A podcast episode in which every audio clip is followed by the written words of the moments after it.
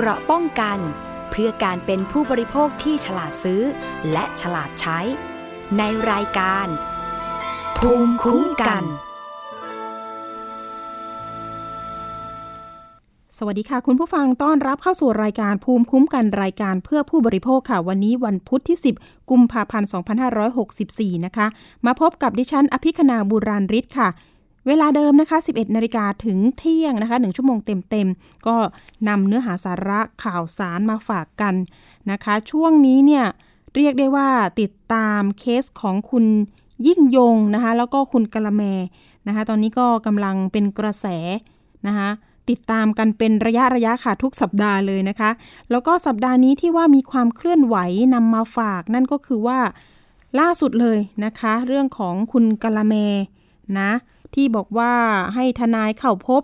ตำรวจนะนะจริงแล้วเนี่ยตำรวจบกปคบนะคะตำรวจปราบปรามนะคะการกระทำความผิดเกี่ยวกับผู้บริโภคนะคะมีการออกหมายจับ เอ้ยไม่ใช่ ขออภัย หมายเรียกหมายเรียก หมายเรียกครั้งที่สองยังไม่หมายจับนะคะ คุณผู้ฟังขออภัย หมายเรียกครั้งที่สองนะคะให้มาพบพนักงานสอบสวนในเมื่อวานนี้นะคะนักข่าวก็ไปรอกันทุกช่องเลยค่ะ ทุกสื่อเลยนะคะ ปรากฏว่า คุณกะละแมไม่มานะคะ แต่ทีนี้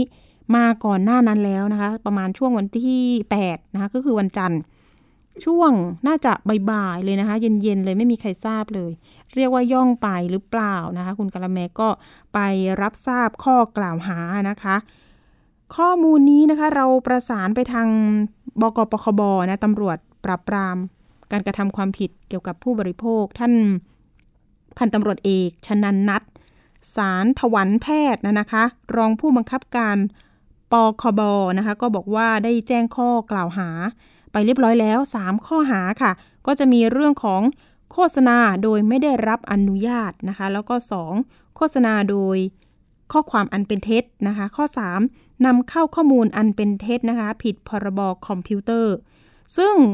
คุณกะละแมเนี่ยก็ได้รับสารภาพใน 2 ข้อหาเท่านั้นนะคะ 2 ข้อหาแรกก็คือ โฆษณาโดยไม่ได้รับอนุญาต แล้วก็โฆษณาโดยข้อความอันเป็นเท็จนะคะสำหรับสินค้าผลิตภัณฑ์ของคุณกะละแม ซึ่งถ้าเกิดว่าคุณผู้ฟังติดตามข่าวสารนี่ก็จะทราบอยู่แล้วว่า มีการโฆษณาที่มันเขาเรียกว่าชวนเชื่อนะคะ ชวนในส่วนของทานแล้วทำให้หน้ายก คิ้วที่ตกอยู่นี่ก็ตึงขึ้นจมูกที่ไม่เป็นสันก็มันเด้งขึ้นนะร่องแก้มตื้นขึ้นนะคะ ผิวเด้งใสนะคะ มันก็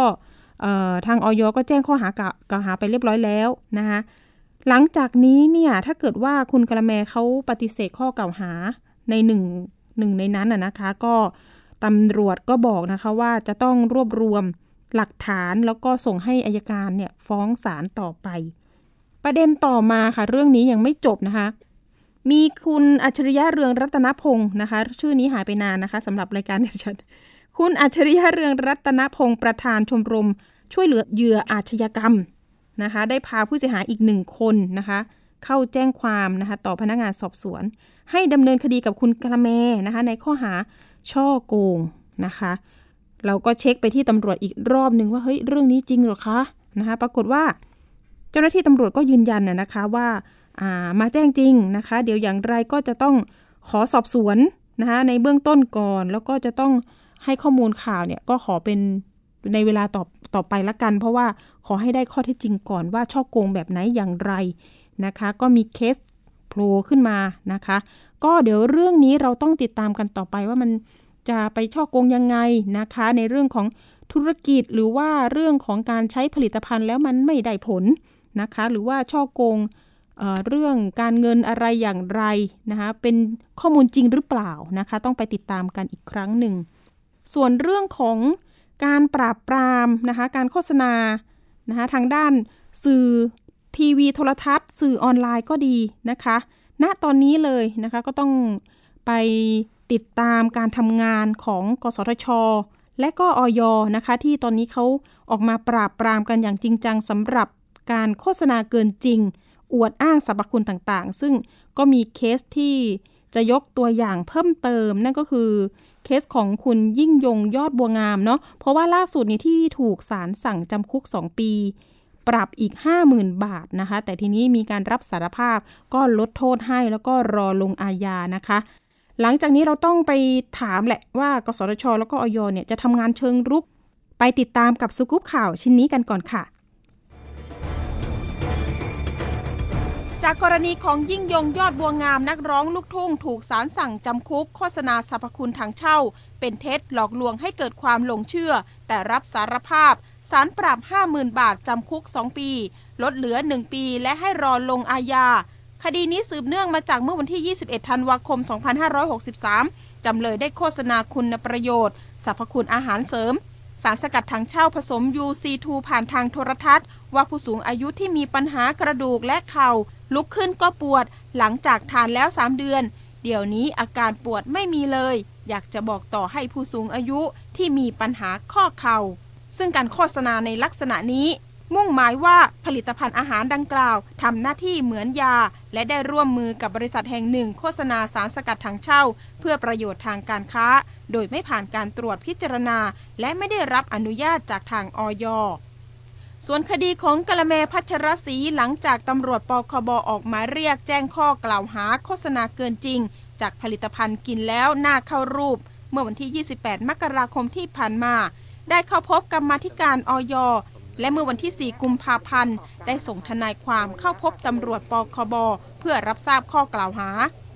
จากปัญหานี้ทางคณะกรรมการกิจการกระจายเสียง กิจการโทรทัศน์ และกิจการโทรคมนาคมแห่งชาติ หรือกสทช ได้ร่วมมือกับสำนักงานคณะกรรมการอาหารและยาหรืออยเพื่อแก้ปัญหาการโฆษณาอาหาร ยา และผลิตภัณฑ์สุขภาพทางสื่อโทรทัศน์ และวิทยุกระจายเสียง โดยช่วงแรกทางออยได้ส่งเจ้าหน้าที่มาปฏิบัติงานที่ กสทช เพื่อนำแนวทางการตรวจวินิจฉัยการโฆษณา และส่งผลให้ กสทชดำเนินการระงับการกระทำที่เป็นการเอาเปรียบผู้บริโภค จากนั้นขยายผลไปยังพื้นที่ โดยร่วมมือกับสำนักงานสาธารณสุขจังหวัด หรือสสจ ทั่วประเทศ ต่อมาได้บูรณาการร่วมมือกับตำรวจกองบังคับการปราบปรามการกระทำความผิดเกี่ยวกับการคุ้มครองผู้บริโภค หรือบกปคบกระทรวงดิจิทัล เพื่อเศรษฐกิจและสังคม หรือกระทรวงดีอีและสคบเพื่อร่วมมือกันจัดการปัญหาการโฆษณาที่ผิดกฎหมาย ให้เกิดประสิทธิภาพมากยิ่งขึ้น จึงเกิดศูนย์ตรวจสอบเนื้อหาวิทยุโทรทัศน์ และสื่อสังคมออนไลน์ที่ผิดกฎหมาย เฝ้าระวังตรวจสอบจากการมอนิเตอร์ผ่านหน้าจอทีวีกว่าร้อยช่อง หากพบผู้ประกอบการกระทำความผิด ปรับไม่เกิน 5 ล้านบาท กว่า 2 ปีการทำงานตรวจสอบจึงเป็นไปด้วยความรวดเร็ว จับผู้กระทำความผิดได้แล้วกว่า 4,000 โฆษณา และยังพบดารานักร้องที่ถูกดำเนินคดีกว่า 200 คน การทำงานของเราเนี่ยพอเราทำเรื่องโฆษณาแล้วจัดการกับเจ้าของใบญาตเสร็จเนี่ยมันยังไม่จบ เจ้าของใบญาตโทรทัศน์วิทยุเนี่ยนะฮะมันไม่จบมันต้องไปเล่นคนเตรียมการทำโฆษณาที่หลอกลวงนี้ด้วย เพราะนั้นกรณีของดาราไอ้คุณพิธีกรชื่ออะไรคุณกะละแมคุณยิ่งยงเนี่ยนี่คือตัวอย่างว่าการทำงานของเราร่วมกับออยเร็วพอเร็วแล้วเนี่ยทางออยส่งตำรวจต่อ แล้วศาลตัดสินเร็วมาก ผมว่าต้องคนที่จะทำอย่างนี้ต่อไปต้องระวังนะฮะเพราะว่าไม่ใช่เรื่องง่ายแล้ว ท่านอาจจะเห็นว่าปรับน้อย แต่จริงแล้วเป็นโทษอาญาติดคุก 2 ปี เพียงแต่ศาลให้รอลงอาญาเท่านั้นเอง ถ้าใครไม่อยากมีคดีติดตัวก่อนจะรีวิวอะไรก็ต้องคิดก่อน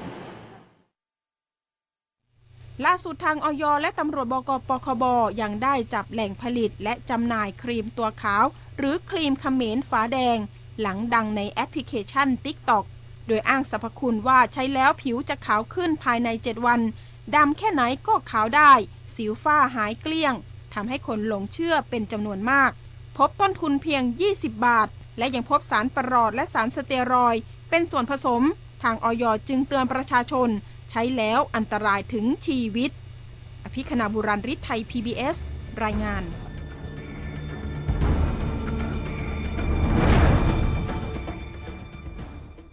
ค่ะเรียกได้ว่าเป็นคดีตัวอย่างนะคะ จริง ๆ แล้วเนี่ยมีดารานักแสดงนักร้องอีกหลายคน ที่บอกในสกู๊ปข่าวก็คือ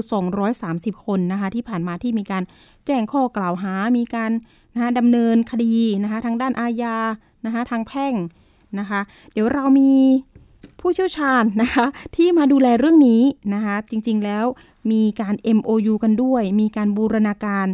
กับหลายหน่วยงานเลยนะคะ เดี๋ยวเราไปคุยกับพลโทดรพีรพงศ์มานกิจนะคะ กรรมการ กสทชนะคะ อยู่ในสายกับเรา สวัสดีค่ะ ดรพีรพงศ์คะ สวัสดีครับสวัสดีท่านผู้รับฟังอยู่ด้วยครับ เป็นประเด็นใหญ่เลยนะคะ ในสัปดาห์นี้ที่เราจะนำมาฝากผู้บริโภคนะคะ ให้รู้เท่าทันนะคะ แล้วก็รวมถึงเรามาคุยในเรื่องของการจัดการปัญหาโฆษณาเกินจริงกันนะคะ ในสัปดาห์นี้ มีการเอาเปรียบผู้บริโภคอย่างไร เราจะมีมาตรการเข้มข้นยังไงดีคะท่านดรคะเราได้ร่วมมือกับทาง ออยเนี่ยนะฮะ มาสองปีเสร็จแล้ว ซึ่งท่านผู้ฟังก็อาจจะเผอิญว่าไม่ได้ยินตอนตอนต้นๆน่ะ ที่เราร่วมมือกันแต่ว่าสุดท้ายเนี่ย ผมเล่าแบบรวบลัดนะฮะหลังจากที่เราทำงานร่วมกันมา เรื่องมันจะเร็วมากเออสิ่งที่กสทชกำกับเนี่ยก็คือโทรทัศน์วิทยุโทรทัศน์ดาวเทียม โทรทัศน์เคเบิลตามต่างจังหวัด แล้วก็วิทยุชุมชน ปริมาณมันอย่างนี้ครับ ปริมาณของวิทยุชุมชนเนี่ย มันประมาณ 4,800สถานีกระจายอยู่ทั่วประเทศนะฮะ อันเนี้ยต้องใช้คนที่ไปเฝ้าฟังก็คือสาขาของกสทชที่กระจายอยู่ตามภูมิภาค แล้วก็เคเบิลในท้องที่ก็ใช้พวกนี้แหละฮะ ส่วนสิ่งที่ออกจากส่วนกลางได้ เช่นเป็นออกอากาศทางโทรทัศน์ภาคพื้นดินอะไรพวกนี้หรือโทรทัศน์เคเบิลทีวีและโทรทัศน์ดาวเทียมเนี่ยนะฮะ ซึ่งเราเฝ้าฟังได้ในสถานีที่จากกรุงเทพเนี่ย มันก็จะถูกเฝ้าฟังจากกรุงเทพคำว่าเฝ้าฟังเนี่ยหมายความว่า มีห้อง control room แล้วเราเนี่ย ก็ร่วมกับเจ้าที่ออยในตอนต้นเนี่ยนะฮะเขาจะมาถ่ายทอดให้เราฟังว่า เนื้อหาแบบไหนมันเป็นภัยไม่เป็นภัยทีนี้เราพอเราเริ่ม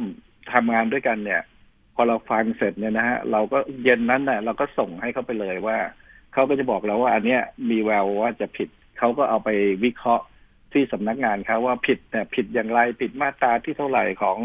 พรบอาหารหรือพรบยาอะไรเนี่ยนะฮะเพราะฉะนั้นเนี่ยมันก็จะทำให้เรื่องเร็วมาก ส่วนทางเราเนี่ยก็ไปพิสูจน์ทราบเรื่องของช่องทีวีเนี่ยเป็นช่องอะไรใครเป็นคนกำกับดูแล เมื่อได้หลักฐานทั้งหมดแล้วเนี่ย ก็ทำหนังสือให้เขาให้เขาระงับการออกอากาศโฆษณาตัวนี้ พร้อมทั้งเรียกเขามาให้ถ้อยคำกับอนุกรรมการ ซึ่งเป็นการเริ่มต้น เสร็จแล้วก็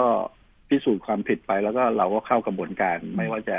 เป็นการตักเตือนก่อน เตือนแล้วก็จะบางทีถ้ามันมากขึ้นจริงๆเนี่ย เราก็ใช้วิชาให้ความรู้ฝึกอบรม แล้วก็ทำการปรับจากถูกไปถึงแพงข้อสังเกตก็คือว่ากสทช โดยกฎหมายเราเนี่ยค่อนข้างใหม่ เราปรับได้ถึงห้าล้านบาทไม่เกินห้าล้าน เพราะนั้นในด้านการปรับเนี่ย อาศัยกฎหมายของกสทชเนี่ยนะฮะมันจะมีประสิทธิภาพมาก เพราะมันมันแพง แต่ส่วนของออยเองเนี่ย คือเราโทษนะ ผมพูดยาวไปก่อนเราเนี่ยปรับผู้ที่รับใบญาตโทรทัศน์วิทยุของเรา ส่วนตัวกลางเนี่ย ที่เป็นคนทำโฆษณาที่เป็นบริษัทเจ้าของผลิตภัณฑ์เนี่ย ทางออยเขากรุณารับไปดำเนินการก็อย่างที่เห็นนะฮะตัวกลางที่มายืนเสนอหน้าหลอกลวงชาวบ้านเนี่ยทางออยเขาก็เอาไปเล่นงานอย่างเรียกได้ว่าเป็นผู้รีวิวใช่ไหมคะ อยากให้ท่านยกตัวอย่างนิดนึงข้อความแบบไหนที่มันเข้าขายว่า มันไม่ใช่การโฆษณาที่ถูกต้อง แต่กลายเป็นว่าอะเป็นยาซะงั้นค่ะ เอาภาพรวมไปเลยนะฮะถ้าเวลาคุณโฆษณาอาหารเสริมอะอย่างวุฒิถังเช่าเนี่ย คุณไปจดทะเบียนเป็นอาหารเสริม แต่คุณไปบอกว่ามันมีอิทธิฤทธิ์รักษาโรคได้ อาหารเสริมมันรักษาโรคไม่ได้เพราะมันไม่ใช่ยานี่หรอไหมฮะ แค่นี้ก็ผิดแล้ว คือคุณบอกกินคุณไปก็ไปเตรียมคนนะฮะ เดิมทีแรกเนี่ย คุณไปเตรียมคนนั่งในรถเข็นซุมโซมเลยนะ แล้วก็เล่าร้องห่มร้องไห้ขี้มูกโป่งหาว่าตัวเองใกล้ตายแล้วอะไรเงี้ยเผอิญโชคดีเจออาหารเสริม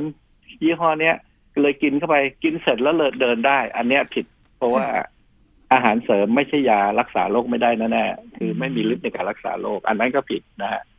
อีกประเภทหนึ่งก็จะเป็นพอเราเริ่มกดขันแบบนั้น ไอ้โกหกตรงๆ แบบนั้นไม่มีมันหายไปเมื่อสองปีที่แล้ว มันเพิ่งกลับมาใหม่อีตอนนักร้องลูกทุ่งเนี่ยนะ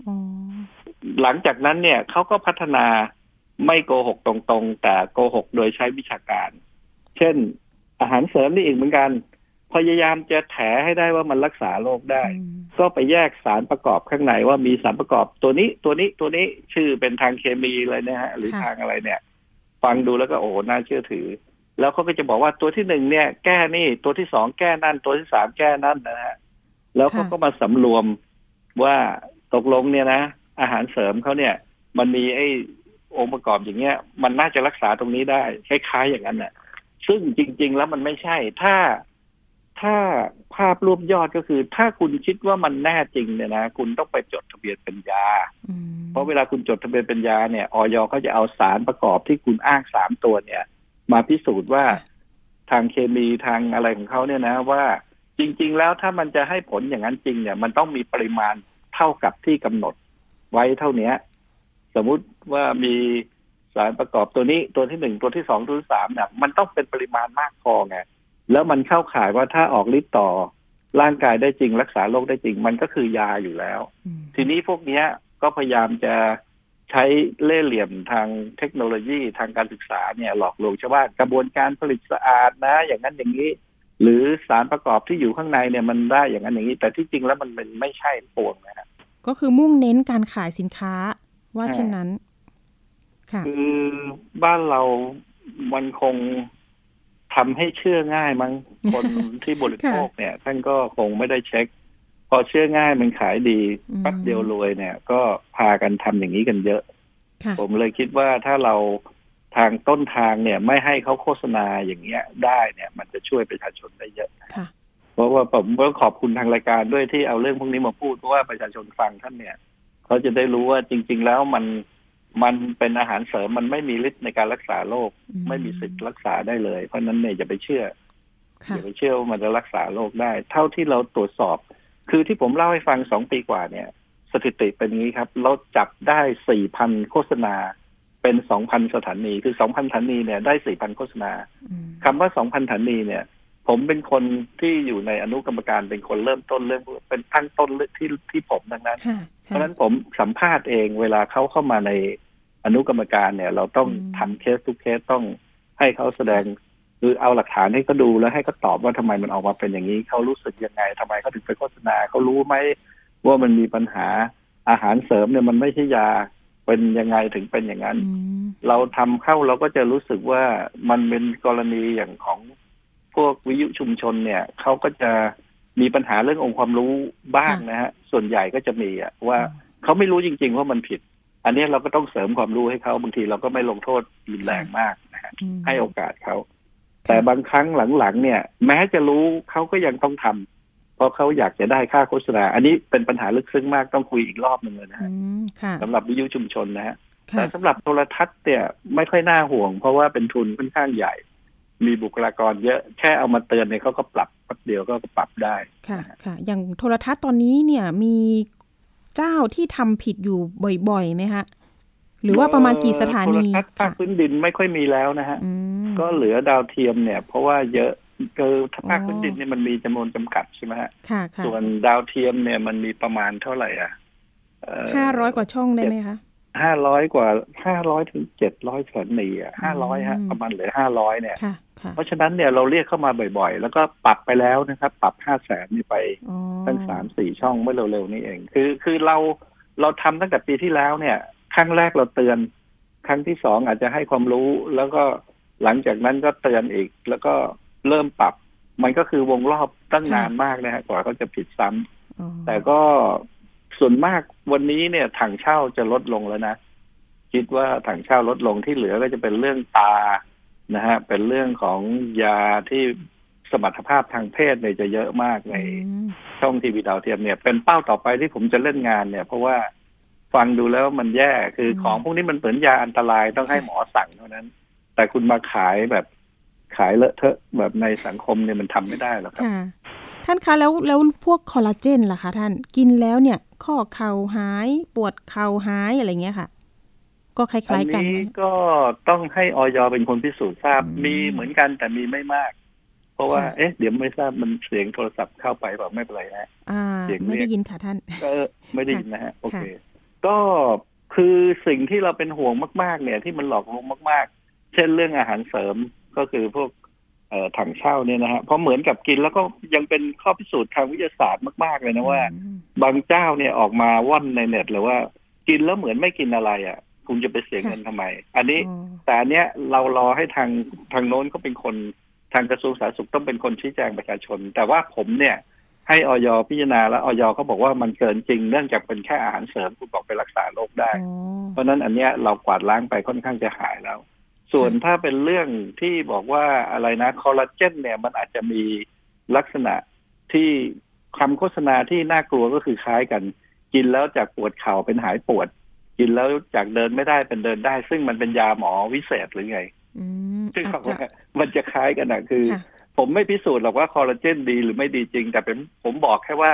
คำโฆษณาของคุณต่อโปรดักต์ตัวเนี้ย มันเป็นแค่อาหารเสริมใช่ไหม ถ้าเป็นแค่อาหารเสริมเนี่ย คุณพูดอย่างนี้ไม่ได้ว่ากินแล้วหาย แต่ถ้าสมมุติคุณเป็นยาเนี่ย เออ ว่ากันอีกทีหนึ่งยาเนี่ยก็น่าน่าต้องน่าสังเกตไว้เหมือนกันว่า ผู้รับโฆษณาผมจะบอกเขาเสมอว่าคุณต้องไปเช็คกับทางกระทรวงสาธารณสุขหรืออยเช็คดูเลขทะเบียนเนี้ยว่าชื่อยาตัวเนี้ย มันมีข้อบ่งใช้ไว้ว่าอย่างไร เช่น สมมติมันบอกว่าบรรเทาอาการปวดสมมตินะฮะ บอกแค่เนี้ย แต่คนโฆษณามักจะพูดเลยไปเรื่อยนะฮะปวดหัวตัวร้อนเป็นไข้ปวดนั่นปวดนี่ลดความดันลดไขมันลดอะไรเนี่ยมันจะพูดเกิน อันนี้คือ แม้ว่าเป็นยาแล้วเป็นจริงแต่เขาบอกว่า ทำได้แค่บรรเทาอาการปวด แต่คุณไปพูดเกิน อันนี้ก็ผิดเหมือนกัน อันนี้ก็เจอบ่อยๆ ค่ะ บางคนหวั่นว่า เอ๊ะ ใส่ยาแก้ปวดลงไปหรือเปล่า จากที่คุณพ่ออายุหกสิบห้าเนี่ย นั่งคือเป็นปวดเขา่าแต่ตอนนี้เนี่ยสามารถวิ่งบนลู่วิ่งได้ แบบนี้เนี่ยชอบเอาคนมาชอบไปเตรียมคนมา เพราะนั้นเนี่ยทางออยท่านเลยกรุณาว่า ผมก็คุยกับออยว่า จะมาให้ผมปราบเฉพาะการโฆษณาทางโทรทัศน์วิทยุเนี่ยผมช่วยแล้วนะ แต่คุณต้องเอาไปทำต่อด้วยว่าไอ้พวกเนี้ยทำไปทำมามันเห็นแพทเทิร์นมันบริษัทซ้ำๆกันทั้งนั้นไล่คนทำโฆษณาเนี่ยตัวร้าย ที่ผมเรียกว่าตัวร้ายเพราะอะไร เพราะคนพวกนี้ไม่ใช่เป็นคนที่ไม่มีความรู้อย่างที่ผมพูดตอนต้นนะคือคนไม่มีความรู้อย่างเรายังให้อภัยนึกออกไหมฮะ คนที่เป็นตัวเล็กตัวน้อยอะทำวิทยุชุมชนแต่คนตัวกลางเนี่ย เป็นคนที่มีความรู้แน่ๆ รู้จักบำรุงตัวเองทำจนพระตัวเองเนี่ยเป็นดาราขึ้นมามีคนตามเยอะ แต่คุณตบัดสัตว์ไม่นึกถึงความเดือดร้อนของชาวบ้าน คุณเอาตัวคุณเนี่ยมาหลอกว่าหน้าฉันขาวอย่างนี้หน้าฉันไม่มีรอยอย่างเงี้ยเพราะฉันกินไอ้เนี่ย ซึ่งมันไม่ใช่เป็นความเท็จทั้งปวง คนพวกนี้ต่างหากที่เราต้องเรียกร้องหามโนสำนึก ว่าคุณจะไปรวยบนความทุกข์ยากของประชาชนได้ยังไง อันนี้เป็นตัวกลางเนี่ยต้องให้ออยเขาไปจัดการ ซึ่ง ก็โชคดีที่คดีหลังสุดนี่ของอะไรเนี่ย ของนักร้องลูกทุ่งเนี่ยเร็วมากนะฮะศาลสั่งคัดเดียว อันนี้เป็นตัวอย่างที่ดีครับการเป็นดาราเนาะเป็นนักแสดงเนี่ยก็สร้างความเชื่อมั่นให้ประชาชนได้เนาะอันนี้ท่านจะแบบบอกหรือเตือนภัยตรงนี้ยังไงดี คนเป็นดารานะคุณถ้าไม่ฉลาดเนี่ยมันไม่บำรุงรักษาตัวเองจนหน้าตาดูดีหรอกฉลาดปานนั้นแต่ว่าไม่ซื่อสัตย์กับประชาชนเนี่ยถือว่าใช้ไม่ได้ เพราะนั้นต้องคิดกันใหม่แล้วนะฮะคืออย่าเห็นว่าตัวเองเหนือกว่าเขาและเอาความเหนือกว่า ด้านภาพลักษณ์เนี่ย ไปทำจูงใจให้เขาไปใช้สินค้าที่มันไม่ใช่เรื่องนั้น มันเป็นแค่อาหารเสริมก็ไปหาว่ามันเป็นยา นะครับ แล้วก็รักษานั่นได้นี่ได้ อันนี้ผมว่าต้องใช้วิธีทางสังคมอะช่วยชี้แจงกันแล้วก็ช่วยกัน ดูแลกระตุกให้กลับมานะฮะต้องต้องเห็นกับประชาชนอย่าเห็นกับเงินเท่านั้นเอง การกระทำที่เกี่ยวกับการเอาเปรียบผู้บริโภคอะค่ะ ถ้าเกิดว่ากสทช ดูแลอยู่เนี่ยมันมันจะมีข้อกฎหมายที่เกี่ยวข้องหลายข้อไหมคะ ที่ว่าจะเอาผิด ข้อกฎหมายของเราเนี่ยนะ มันเป็นพระราชบัญญัติ ประกอบกิจการกระจายเสียงและกิจการโทรทัศน์มาตราสามเจ็ดนะฮะ อันหนึ่งนะครับ ก็คือพวกพวกเนื้อหาสาระ ทั้งไม่ใช่เอาเปรียบผู้โภคนะฮะ อันนี้เป็นเรื่องของสาระที่มันโป๊เปือยบ้างผัดขัดศีลธรรมบ้าง แต่พรบหลักเนี่ย อีกอันหนึ่งก็คือประกาศตามพรบเนี่ยนะฮะออกมาก็คือประกาศการกระทำที่เป็นการเอาเปรียบผู้บริโภคในกิจการกระจายเสียงกิจการโทรทัศน์ซึ่งออกมาเมื่อพศห้าสิบห้าเนี่ยเขาบอกว่าการโฆษณา ที่มันผิดเคลื่อนไขเนี่ยผู้มีอำนาจวินิจฉัยแล้วว่าไม่ชอบด้วยกฎหมายก็คือพูดง่ายว่าวงเล็บก็คือว่า ผู้มีอำนาจในกรณีนี้คือ ถ้าออยเขาวินิจฉัยว่า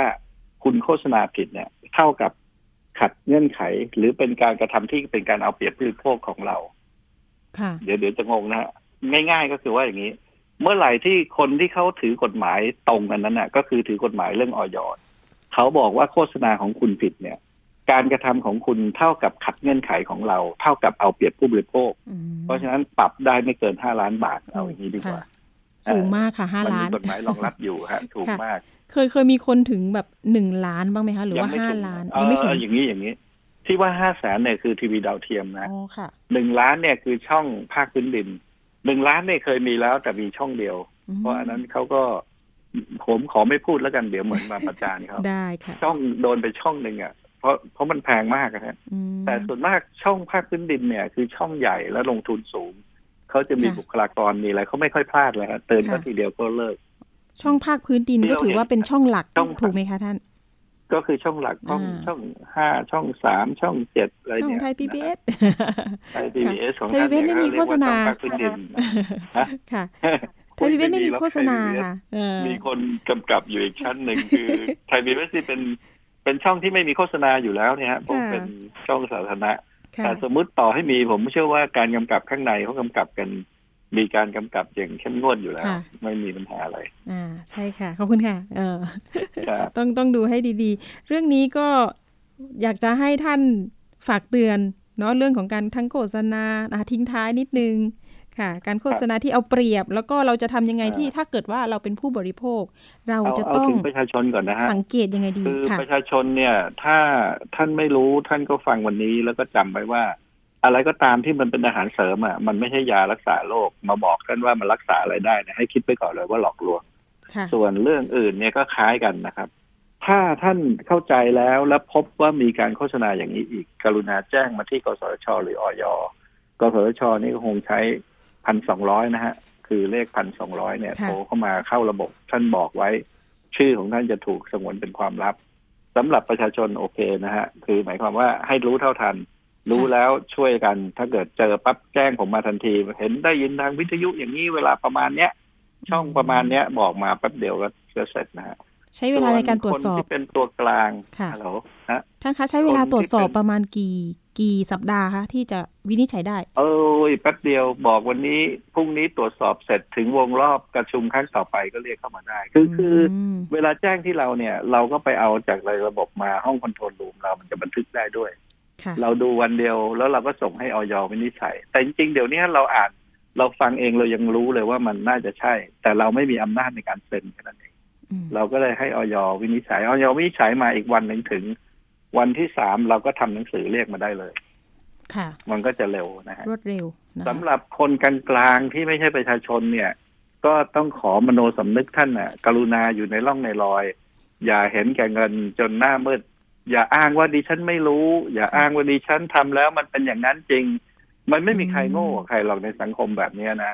คุณจะรวยบนความทุกข์ยากของราษฎรเนี่ย คุณก็ต้องคิดใหม่ ให้มีมโนสำนึกก่อนจะไปรีวิวอะไร ให้ถามชาวบ้านเขาก่อน ถ้าไม่ถ้าไม่มีความรู้ขนาดนั้นมันมันโตมาไม่ได้ขนาดนี้หรอกเชื่อ เชื่อผมสำหรับผู้ที่เป็นเจ้าของ product ก็กรุณาไปคิดใหม่เหมือนกันว่า product คุณเนี่ยเป็นยาหรือเป็นอาหารเสริม มันไม่มีเวทีที่จะให้คุณโกงอีกแล้ว เวทีที่กสทชร่วมกับอยเนี่ย คุณจะมาหลอกลวงชาวบ้านเนี่ยรับรองจับได้ไล่ทัน แล้วจะโดนหนักขึ้นไปเรื่อย อยเขารับไปแล้วนะฮะเขาจะดำเนินคดีอาญาต่อไปของผมเนี่ยแค่ปกครอง ผมปรับแค่ผู้ถือใบอนุญาตของโทรทัศน์วิทยุ คนที่เป็นตัวสุดท้ายคือเป็นเจ้าของ product เนี่ย จะเจอออยและออยท่านเอาจริงส่งศาล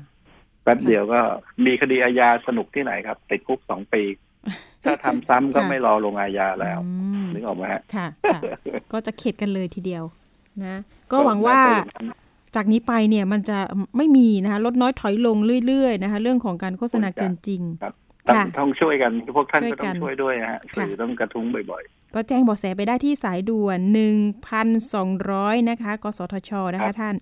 ค่ะครับทิ้งท้ายอีกไหมคะท่าน อ่า ถ้าไม่มีไม่มีแล้วฮะก็คืออย่างนี้คือ ผมก็ทำหน้าที่ให้ดีที่สุดแล้วท่านก็ลองสังเกตดูอะไรที่มันมีอำนาจคล้ายอย่างเงี้ย คล้ายในการต้องกันมันอยู่ที่ตัวบุคคลเหมือนกันนะเจ้าที่รัฐที่ฟังอยู่ที่เป็นหน่วยงานอื่นที่ทำหน้าที่อื่นน่ะท่านก็ดูตัวอย่างว่า ถ้าท่านเอาจริงอะท่านมีpartner ท่านทำงานตรงไปตรงมาของท่านเนี่ยทำให้มันรวดเร็วอะชาวบ้านก็ได้ประโยชน์ ทั้งหมดเนี่ย บางทีมันอยู่ที่ความรู้สำนึกของเราว่าเราควรต้องทำหน้าที่แหละครับทำให้มันเต็มที่แล้วตรงไปตรงมาเนี่ย มันก็จะไม่มีปัญหาอะไร ถ้ามันช้าสิต้องไปนั่งคิดว่าเอ๊ะทำไมช้าทำไมถึงเก็บมันไว้ทำไมไม่เรียกเข้ามา หรือเรียกมาแล้วไปคุยนอกรอบอะไรหรือเปล่า ค่ะเอาละค่ะ ก็วันนี้ขอบคุณมาก ๆ นะคะ ก็ได้ข้อคิดดีๆ หลากหลายเลยนะคะ ค่ะ ขอบคุณค่ะ สายของท่านพลโทด็อกเตอร์พีรพงศ์มานกิจนะคะ กรรมการกสทชนะคะ ขอบคุณค่ะ สวัสดีค่ะ ค่ะ ก็มีหลากหลายเนาะก็ฝากถึงผู้บริโภคทุกท่านที่ ติดตามสื่อต่างๆเนี่ยพอพบเจอนะคะว่าเอ๊ะมันเข้าข่ายโฆษณาเกินจริงหรือไม่นะคะ โทรไปได้เลยนะคะ 1,200 กสทช แจ้งเบาะแสกันได้ เราจะช่วยกันดูแลนะคะสังคมนี้ให้ดีขึ้น แล้วก็ไม่มีการเอารัดเอาเปรียบผู้บริโภคนะคะ ไปเรื่องต่อไปกันเลยนะคะ เรื่องของการหลอกซื้อขายสินค้าผ่านทางออนไลน์นี่กลับมาอีกแล้วค่ะ ปรากฏว่าเคสนี้นะคะเคสนี้เนี่ย เป็นการสร้างเพจขึ้นมาแล้วก็ขายที่นอน topper หรือว่าที่นอนยางพาราผ่านเพจ Facebook อีกแล้วนะคะ โอนเงินแล้วก็ไม่ได้สินค้า ปรากฏว่าถามไปถามมากับผู้เสียหายเนี่ย ปรากฏว่าคนที่เป็นเจ้าของบัญชีเนี่ย ย้อนกลับไปเป็นคนที่เคยกระทำความผิดเดิมนั่นนะคะ ชื่อด้านหน้าเอาเอาตัวแค่ชื่อหน้าแล้วกันนะนภาลัยนะคะนภาลัยนามสกุลอะไรไปไปดูกันเอง แต่ตอนนี้เห็นว่า เปลี่ยนชื่อบัญชีใหม่แล้วนะ เป็นชื่อใหม่ แต่ก่อนหน้านี้ดิฉันเคยติดตามทำข่าวของกลุ่มผู้เสียหายกลุ่มนี้เหมือนกันนะ แต่กลุ่มที่มาใหม่แจ้งในปี 64 เนี่ย เป็นกลุ่มใหม่อีกแล้วค่ะท่าน โอนเงินไปพันกว่าบาทไม่ได้สินค้าค่ะ เดี๋ยวรายละเอียดยังไง เดี๋ยวเราไปคุยกับตัวแทนผู้เสียหายท่านนี้กันนะคะอยู่ที่สระบุรี สวัสดีสายคุณอุ้ยนะคะ สวัสดีค่ะ สวัสดีค่ะ ค่ะ คุณอุ้ยเล่าให้ฟังหน่อยไปเจอ Facebook นี้ได้ยังไง ค่ะ พอดีว่าสนใจ topper แล้วก็เลยเปิดเข้าไปดูในเฟซเอ่อก็เห็นตัวเพจเนี้ยขึ้นมา แล้วก็ดูว่ามียอดยอดวิวอะค่ะ เยอะยอดไลค์เยอะ แล้วก็มีคนรีวิวสินค้าให้ว่า เออเขาส่งสินค้าจริง เราก็เลยสั่งไป แต่ว่าเขาก็บอกว่าสินค้าเขาอะจะต้องรอ รอรับสินค้าประมาณยี่สิบห้าถึงสามสิบวัน เพราะว่าเขาต้องสั่งที่ประเทศจีนผลิตค่ะ แล้วก็โอนเงินไปเมื่อวันที่หกธันวา ก็รอประมาณสามสิบวันครบกำหนดแล้ว เขาก็ไม่ได้แจ้งอะไรมา ก็เลยทักเขาไปว่า เออสินค้าที่สั่งอะได้หรือยัง เขาก็เลยอ้างมาอีกว่า เออตัวสินค้าที่สั่งไปอะติดปัญหาทางโรงงานที่ประเทศจีนหา ตัวผ้าไม่ให้ไม่ทัน หายางให้ไม่ทัน อืมอ้างไปแบบนั้นค่ะเขาก็เลยบอกว่าเดี๋ยวอย่างนั้นเดี๋ยวสักประมาณเจ็ดถึงสิบห้าวันสินค้าน่าจะได้มาแล้วช่วงนั้นมันเป็นโควิดด้วยค่ะ เขาก็อ้างเรื่องโควิดมาอีก คุณอุ้ยสั่งไปเมื่อไหร่คะสั่งไปราคาหนึ่งพันแปดร้อยเก้าสิบาทค่ะ สั่งไปเมื่อวันที่หกมกราปีหกสามโอ้หกสามแล้ว ค่ะ อืมอืมมีมีเคสที่เป็นหกสี่บ้างไหม ปีหกสี่มีค่ะ ล่าสุดที่ทราบกันในกลุ่มก็คือจะโดน กรณีที่โอนไปเมื่อวันที่หกมกราคมสี่นี่เขาก็ยังตอบอยู่ในเพจเดิมเพจจิปาถะนี่แหละค่ะอ๋อชื่อเพจจิปาถะนะคะ คุณผู้ฟัง ตอนนี้เขาก็ยังเปิดเพจอยู่ใช่ไหมคะ ตัวเพจตอนนี้ไม่มีความเคลื่อนไหวแล้วค่ะ ที่เข้าไปดูในเพจก็คือมีโพสต์เดียวที่ขายของ แล้วก็พอเรากดเข้าไปสอบถามก็จะเป็นข้อความอัตโนมัติเด้งเด้งมา แล้วคดีของทางคุณอุ้ยเป็นยังไงบ้าง เกิดเหตุตั้งแต่ปีที่แล้วก็อยู่แจ้งความไปเมื่อวันที่ 26 มกราค่ะพนักงานสอบสวนก็รวบรวมพยานหลักฐานอยู่แต่ยังไม่ได้ออกหมายไม่ได้ออกหมายเรียกตัวผู้ต้องหามา เดี๋ยวนะ ของคุณอุ้ยคือปีที่แล้วเหรอคะ หรือว่าปีนี้ ปีหกสามปีที่แล้วค่ะแต่ใช่แต่ว่าเพิ่งแจ้งความเมื่อปีหกสี่เพราะว่าไม่สามารถติดต่อได้แล้ว แล้วตอนที่ที่ยังไม่ได้ของใช่เขาก็อ้างว่าเขา ของกำลังมาเราตอนนั้นเราติดต่อเขาได้อยู่ เราก็เลยยังไม่ได้ไม่ได้แจ้งความอะไร แต่พอติดต่อเขาไม่ได้แล้วเห็นเพื่อนในในกลุ่มอะค่ะเขาเอามาคอมเมนต์ในเพจเอาข่าวเอาข่าวของผู้หญิงคนนี้มาโพสต์ว่า เออเคยโดนต้องหาคดีเกี่ยวกับเรื่องเรื่องสั่งสินค้าแล้วไม่ได้ของในลักษณะเดียวกันมาแล้วเมื่อ เมื่อปีหกสามก็เลยเอะใจก็เลย ลองทักเข้าไปอีกที แล้วก็ได้แต่ข้อความอัตโนมัติกลับมา ก็เลยไปแจ้งความค่ะอันนี้เราก็รอมาหนึ่งปีเลยนะคะ เนี่ย ใช่เป็นสินค้าพรีออเดอร์นะคะ จากจีนจากจีนอ้างว่าพรีออเดอร์แต่ว่าล่าสุดเนี้ยที่ที่เราไปเจอเพจที่เขาเปิดใหม่อะค่ะ ชื่อเพจถูกกว่าห้างเคยลองลองทักเข้าไป ก็มีการตอบกลับถามเขาก็ตอบทันทีเลยนะคะ แล้วก็ได้ตัวเลขเลขบัญชีมา เป็น ชื่อบัญชีเนี่ยชื่อเดิมเลยชนิตราแสงบุญชื่อเดิมแต่เปลี่ยนธนาคารใหม่ เราก็ถามเขาไปว่าเออตัวสินค้าเนี่ยเป็นพีออเดอร์อีกไหม เขาก็บอกว่าสินค้าพร้อมส่งภายในห้าวัน พร้อมส่งอีกแล้ว ใช่ อันนี้คืออันนี้คือพร้อมส่ง อันนี้ลองลองสั่งหรือยัง ไม่ได้สั่ง ไม่กล้าไม่กล้าก็ไม่กล้าแล้วค่ะ พร้อมส่งรอห้าวันนะจ๊ะอะไรอย่างนี้ใช่ค่ะอ่าแล้วที่คุยกันในในกลุ่มผู้เสียหายที่บอกว่าเสียหายล่าสุดเลยเนี่ย เป็นยังไงบ้าง ผู้เสียหายที่ล่าสุดก็คือราคาสินค้าเขาอัพนะคะ คือจากปกติที่ที่เพจที่แล้วเขาจะเอ่อให้เราโอนตังไปหนึ่งพันแปดร้อยเก้าสิบาท แต่พอเพจเนี้ยสินค้าเขามี แล้วเขาก็จะแถมเยอะตัวตัวผู้เสียหายล่าสุดที่จ่ายไปก็คือ สั่ง topper ไปหนึ่งอัน แถมหมอน ยางพาราสองใบ แล้วก็ผ้าคลุมเตียงจ่ายไปทั้งหมดสามพันสี่ร้อยเก้าสิบบาท ปรากฏว่าเป็นไงก็ยังไม่ได้รับของ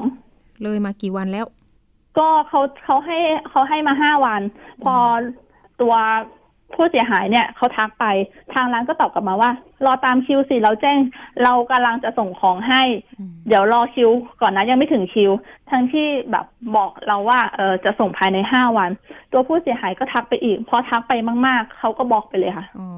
เล่นเล่นมุกเดิมนะคะ คุณผู้ฟังใช่ค่ะ โอ้โห ทีนี้ ทางด้านคดีบ้างเป็นยังไงบ้าง ใครมีความคืบหน้าบ้าง ออกมาเรียก ความคืบหน้าถ้าถ้าเป็นผู้เสียหายจากเพจจิปาถะคือด้วยด้วยพึ่งแบบคดี ในเคสนี้พึ่งพึ่งดำเนินการ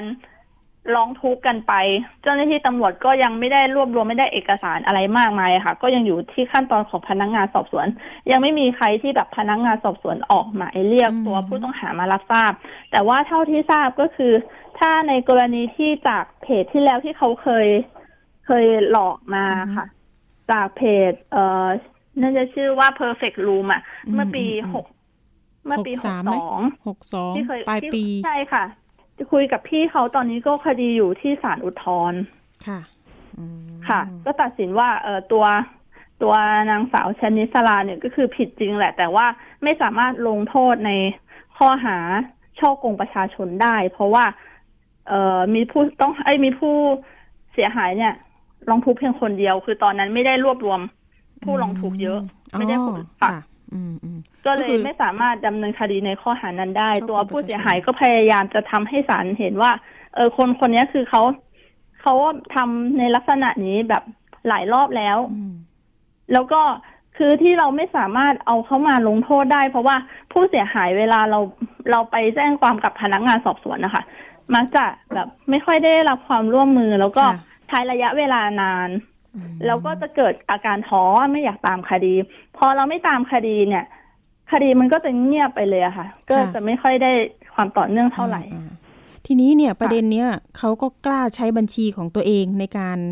โอนเงิน รับเงินนะคะค่ะ จริง ๆ แล้วจริง ๆ ล่าสุดเนี่ย จริง ๆ ก็อยากให้ผู้เสียหายรวมตัวกันให้เป็น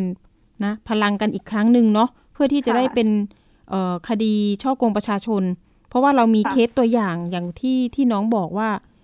สุดท้ายแล้วเนี่ย มันมีผู้เสียหายแค่หนึ่งคนที่ฟ้องถูกไหมคะ ค่ะ ใช่ค่ะ ถ้าจะเอาผิดจริง ๆ เนี่ยรอบนี้อาจจะต้องออกมาสู้กันอีกครั้งหนึ่งเนาะถ้าเกิดว่าเขาเป็นผู้ต้องหาเนี่ยก็คนคนเดิมๆทำแบบเดิมๆนะคะ ค่ะ ไม่รู้จะเข็ดอีกเมื่อไหร่นะเตือนภัยกันไปนะวันนี้ขอบคุณคุณอุ้ยที่มาเตือนภัยนะคะ แล้วก็เดี๋ยวเราติดตามคดีนี้กันอีกครั้งหนึ่งเพราะว่ากำลังรวบรวม นะคะในกลุ่มผู้เสียหายกันอีกครั้งหนึ่งนะคะอาจจะไปหาตำรวจหน่วยใดหน่วยหน่วยหนึ่งนะคะตำรวจสอบสวนกลางให้ช่วยเหลือ แต่ว่ายังไงขอพลังของผู้เสียหายกันหน่อยนะคะ สักสิบคนขึ้นไปอ่านะคะ คุณอุ้ยเดี๋ยวยังไงเราติดตามคดีนี้กันอีกครั้งหนึ่งค่ะ ค่ะค่ะ วันนี้สวัสดีค่ะ ค่ะสวัสดีค่ะ ก็ไม่เข็ดนะคะ คนที่กระทำความผิด ก็ยังเอาช่องทางเนี้ยมาทำมาหากินอีกนะคะ แล้วก็ ได้เงินไปหลายหลายบาทหลักแสนก็มีนะคะ เอาละค่ะก็ฝากกันไปนะคะสำหรับการซื้อสินค้าผ่าน Facebook นะคะ ค่ะ ไปช่วงต่อไปกันเลยค่ะ ช่วงคิดก่อนเชื่อกับดรแก้วกังสดานอัมภัย นักพิษวิทยาและคุณชนะทิพย์ไพรพงศ์วันนี้เสนอตอน คนไทยเชื่อง่าย เพราะการศึกษาไทยพัฒนาแล้ว ได้แค่นี้จริงหรือไปติดตามค่ะ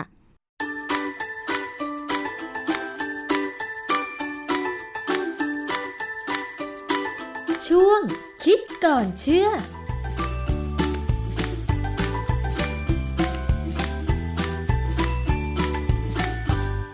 พบกันในช่วงคิดก่อนเชื่อกับดรแก้วกังสดานนภัย นักพิษวิทยากับดิฉันชนาทิพไพรพงศ์นะคะ คุณผู้ฟัง วันนี้ว่ากันด้วยเรื่องของคำถาม และการหาคำตอบค่ะ คุณผู้ฟังเคยได้ยินคำถามว่าไก่กับไข่อะไรเกิดก่อนกันไหมคะ ตอบได้ไหมคะว่า ไก่หรือไข่อะไรเกิดก่อนกัน ดิฉันเองก็ตอบไม่ได้นะ อันเนี้ยมันต้องไปถามกับใคร แล้วเราจะต้องมีหลักคิดอะไร เราจะต้องรู้อะไร เพราะฉะนั้นเนี่ยมันจะเกี่ยวข้องกับการศึกษาของเราหรือไม่ต้องไปถามกับอาจารย์แก้วค่ะ เราจะมีหลักคิดหรือ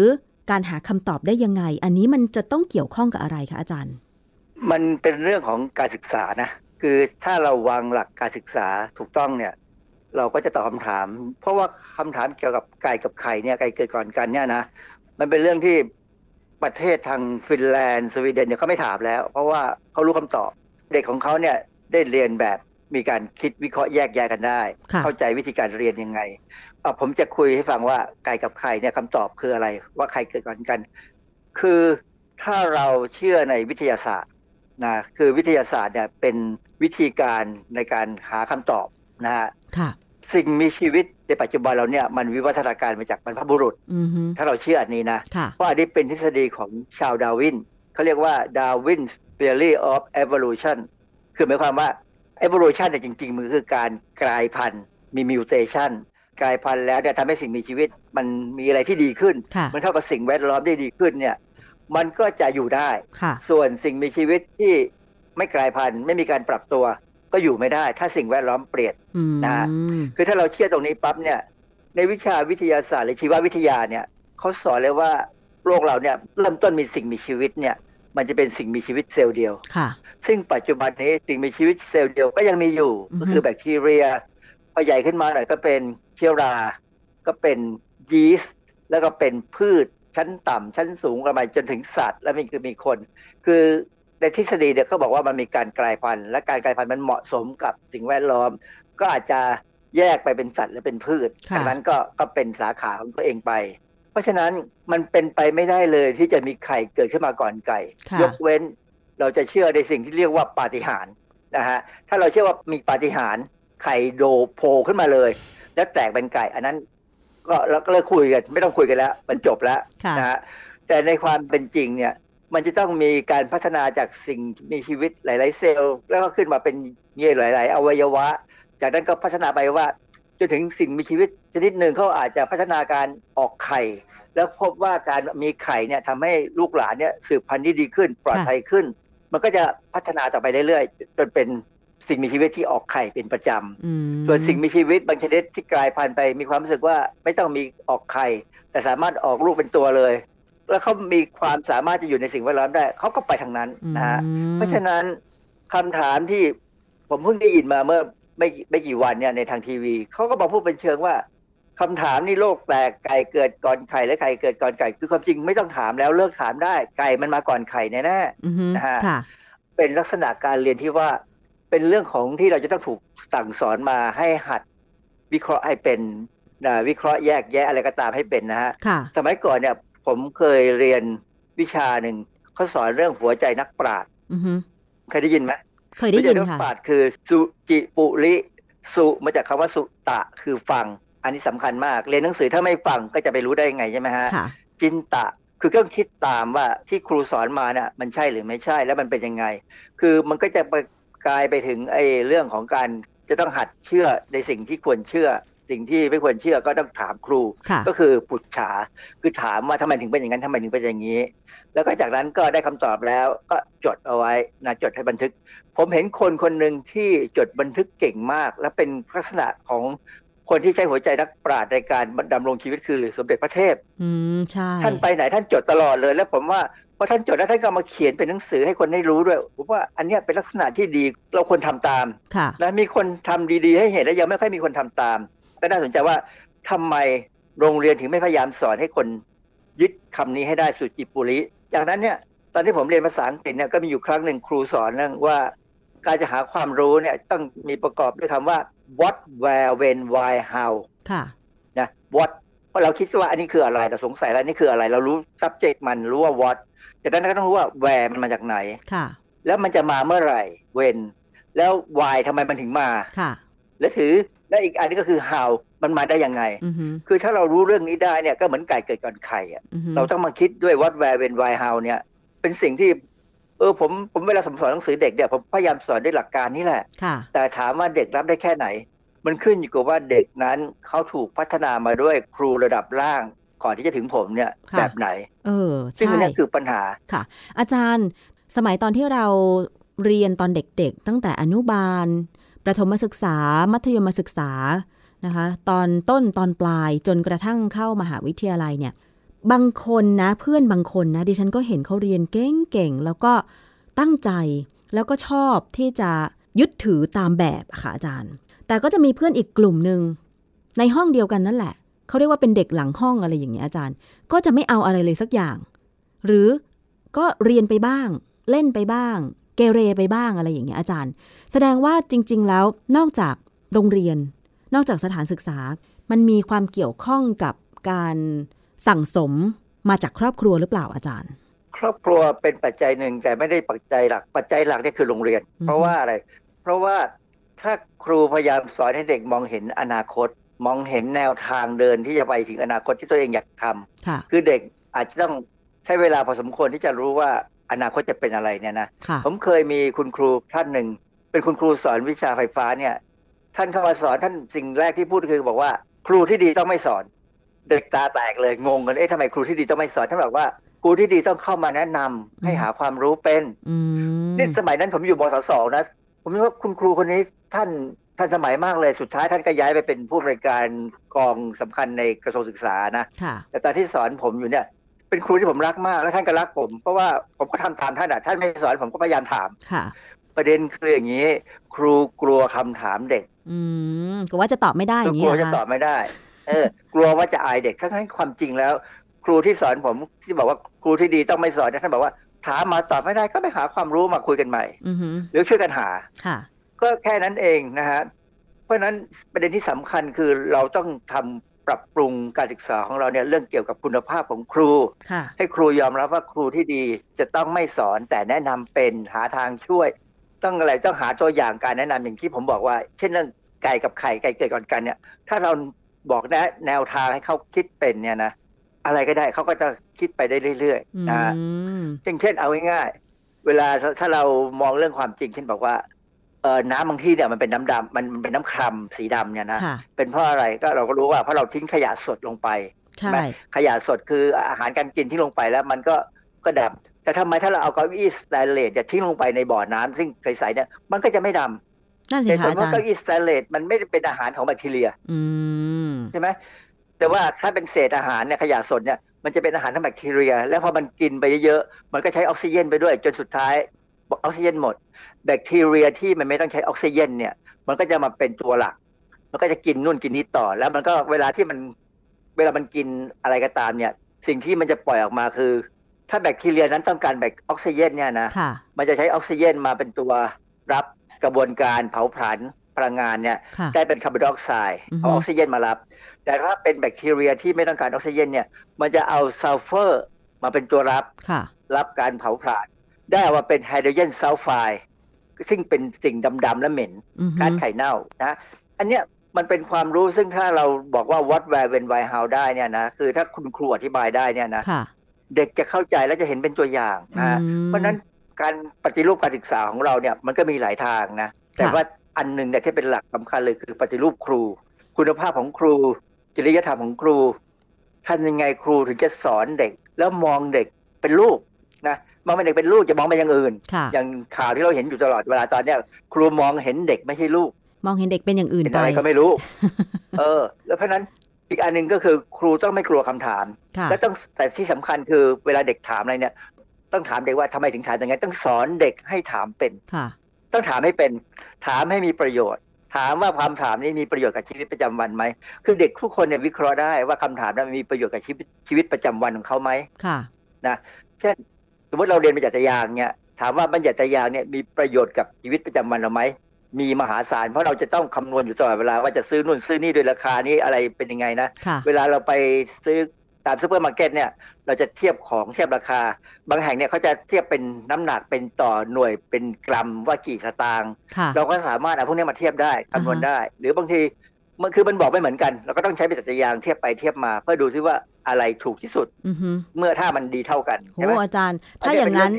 กระบวนการคิดเนี่ย มันต้องถูกจัดการตั้งแต่ต้นจริงหรือเปล่าอาจารย์ อย่างเช่น กับคำถามบางคำถามที่เราอาจจะมองว่ามันเป็นเรื่องของวิทยาศาสตร์อะเราไม่ได้เรียนวิทยาศาสตร์ แต่ถ้ามองลึกลงไป อ๋อ มันเป็นหลักวิทยาศาสตร์เบื้องต้น ที่เกี่ยวข้องกับชีวิตประจำวันของเรา ซึ่งถ้าเราหาคำตอบ ได้ทราบคำตอบ เราสามารถรู้ในสิ่งนั้นๆ แล้วประยุกต์มาใช้กับ ให้เป็นประโยชน์กับชีวิตตัวเอง อย่างเงี้ยคือ หมายความว่าคนเราอะอยากรู้ในเรื่องบางเรื่อง แต่บางคนไม่ยอมหาคำตอบ ก็ปล่อยให้มันเป็นคำถามอย่างนั้นหรือเปล่า มันอยู่ที่กระบวนการคิดของแต่ละคนนะคะอาจารย์ คิดไม่ออกคำตอบมันคือ คิดไม่ออกเวลาถามอะไรว่าทำไมไม่รู้คิดไม่ออก ไม่ใช่ไม่คิดแต่เขาคิดไม่ออกเพราะไม่รู้ว่าคิดยังไง ผมก็เคยถาม Google นะถามอากูด้วยว่าการศึกษาไทยเนี่ยควรจะพัฒนายังไง เขียนคำเนี้ยเข้าไปใน Google Search นะฮะ สิ่งแรกที่ขึ้นมาให้เห็นเลยคือเขาบอกว่ามันเป็นเอกสารชิ้นหนึ่ง เขียนว่าแนวทางการบริหารจัดการศึกษาสำนักงานเขตพื้นที่การศึกษา มัธยมศึกษาเขต เขตเท่าไหร่ไม่อยากพูดนะฮะผมก็ดาวน์โหลดมาดูเลยปรากฏว่าเข้าใจเลยว่า แนวทางบริหารการศึกษาของเขาเนี่ยเขาก็ไปยึดโยงกับสิ่งต่างๆ ซึ่งเป็นหลักการของหน่วยงานราชการอื่นๆ เช่น แผนการพัฒนาประเทศ 20 ปีอะไรอย่างเงี้ยแต่เขาก็พูดเหมือนกันว่า มีหลักการที่ต้องทำให้เด็กเนี่ยจบออกไปหากินเป็น แต่ว่าไม่ได้บอกว่าหากินไปแบบไหน ซึ่งความจริงแล้วเนี่ยผมก็ถามตัวเองว่าสมัยผมเรียนหนังสือเนี่ย ถ้าผมจบมศห้าสมัยก่อนเป็นมศห้าเนี่ย จบมศห้าแล้วผมไม่เรียนต่อมหาวิทยาลัยเนี่ย ผมไม่รู้จะไปหากินอะไร เพราะฉะนั้นจริง ๆ เนี่ยนะสิ่งที่มนุษย์หรือสิ่งที่เด็กไทยควรจะได้เรียนก่อนจบปปลายคือปหกเนี่ย คือวิชาคหกรรมศึกษาค่ะ ทำทำอะไรก็ตามที่เกี่ยวกับในบ้านเราคหกรรมศึกษาคือวิชาเกี่ยวกับการมีชีวิตอยู่ในครัวเรือนค่ะนะทำยักปักถักร้อยเป็นทำอาหารเป็นทำอะไรต่ออะไรเป็นที่มันแปลงไปเป็นอาชีพได้ค่ะนะถ้าไม่ได้เรียนต่อใช่ไหมทุกคนไม่จำเป็นต้องเรียนต่อค่ะ ปัจจุบันนี้ความรู้สึกของเด็กเขาคือ ไม่เห็นต้องเรียนมหาวิทยาลัยแล้วในเมื่อเรียนมหาวิทยาลัยไป ปีหน้าอาจจะต้องตกงานถึงห้าแสนคนอย่างนี้ได้เรียนไปทำไมสู้หาประสบการณ์เรียนจากการทำนู่นทำนี่ แต่ว่าต้องทำให้รู้จริง มีการเรียนการสอนให้หากินเป็น ดังนั้นเนี่ยทำยังไงเราถึงจะได้พนักงาน เก็บค่าโดยสารบนรถเมย์ที่มีความรู้และพัฒนาตัวเองได้หรือเราไปคิดว่ารถเมย์ข้างหน้าไม่ต้องมีพนักงานแล้ว จะต้องมีคนที่มีเครื่องเก็บเงินอัตโนมัติเก็บเออตั้งแต่หาคนซ่อมที่ซ่อมเป็น หรือว่าคนขับ อีกหน่อยถ้ารถไม่ต้องมีคนขับ ก็ต้องมีคนซ่อมระบบที่จะขับอัตโนมัติเป็น แค่นี้มันไม่อาจจะไม่ต้องใช้ความรู้สูง แต่ว่ารู้เป็น คือจริงๆเนี่ยถ้าผมย้อนกลับไปในอดีตได้นะ ผมย้อนกลับไปอายุสักยี่สิบปีเป็นเนี่ยนะผมอาจจะไม่เรียนมหาวิทยาลัยแล้วอาจจะเรียนช่างช่างไฟฟ้าช่างปรับปาช่างทำกับข้าวคือเชื่อไหมว่าหลายหลายคนเนี่ยเราจะจะซ่อมประปาเนี่ยต้องตามช่างมาต้องรอค่ะเดี๋ยวจะต่อไฟสักดวงหนึ่งก็ต้องรอ ซึ่งความจริงเนี่ยมันก็ เราเคยเรียนมาเหมือนกันสมัยผมเนี่ยเคยเรียนต่อไฟฟ้ามาต่อไฟฟ้ามาตอนอยู่ชั้นมต้นเนี่ยนะก็ยังพอใช้ได้บ้างในบางเรื่องนะแต่ถ้าเป็นเรื่องใหญ่ๆสำคัญเนี่ยก็เรียกช่างจริงเพราะว่าเรากลัวเหมือนกันนะแต่ถ้าน้ำประปาเนี่ยก็ทำเองได้บ้าง แต่บางบางจุดนี่ไม่มั่นใจก็ต้องหาคนที่เก่งกว่ามาช่วยกันทำเพราะฉะนั้นการปฏิรูปการศึกษาเนี่ยมันมีหลายวิธีการแต่แนวหนึ่งที่ควรจะทำก็คือ ให้คนคิดวิเคราะห์เป็นนะคิดวิเคราะห์เป็นและหาคำตอบเป็น แล้วก็ หาทางที่จะเอาความรู้ไปหากินให้ได้ ค่ะ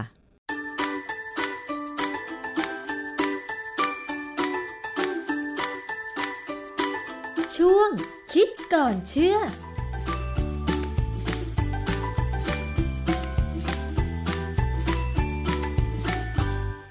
ค่ะนี่ก็เป็นข้อมูลที่นำมาฝากคุณผู้ฟังในสัปดาห์นี้นะคะ วันนี้หมดเวลาสำหรับอภิคณาบุราริศแล้วนะคะ พบกันวันพุธหน้าเวลาเดิม วันนี้สวัสดีค่ะ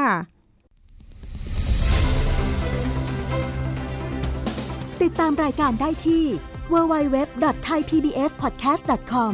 แอปพลิเคชัน Thai PBS Podcast หรือฟังผ่านแอปพลิเคชัน Podcast ของ iOS Google Podcast Android Podbean SoundCloud และ Spotify ติดตามความเคลื่อนไหวของรายการและแสดงความคิดเห็น โดยกดถูกใจที่ facebook.com/thaipbspodcast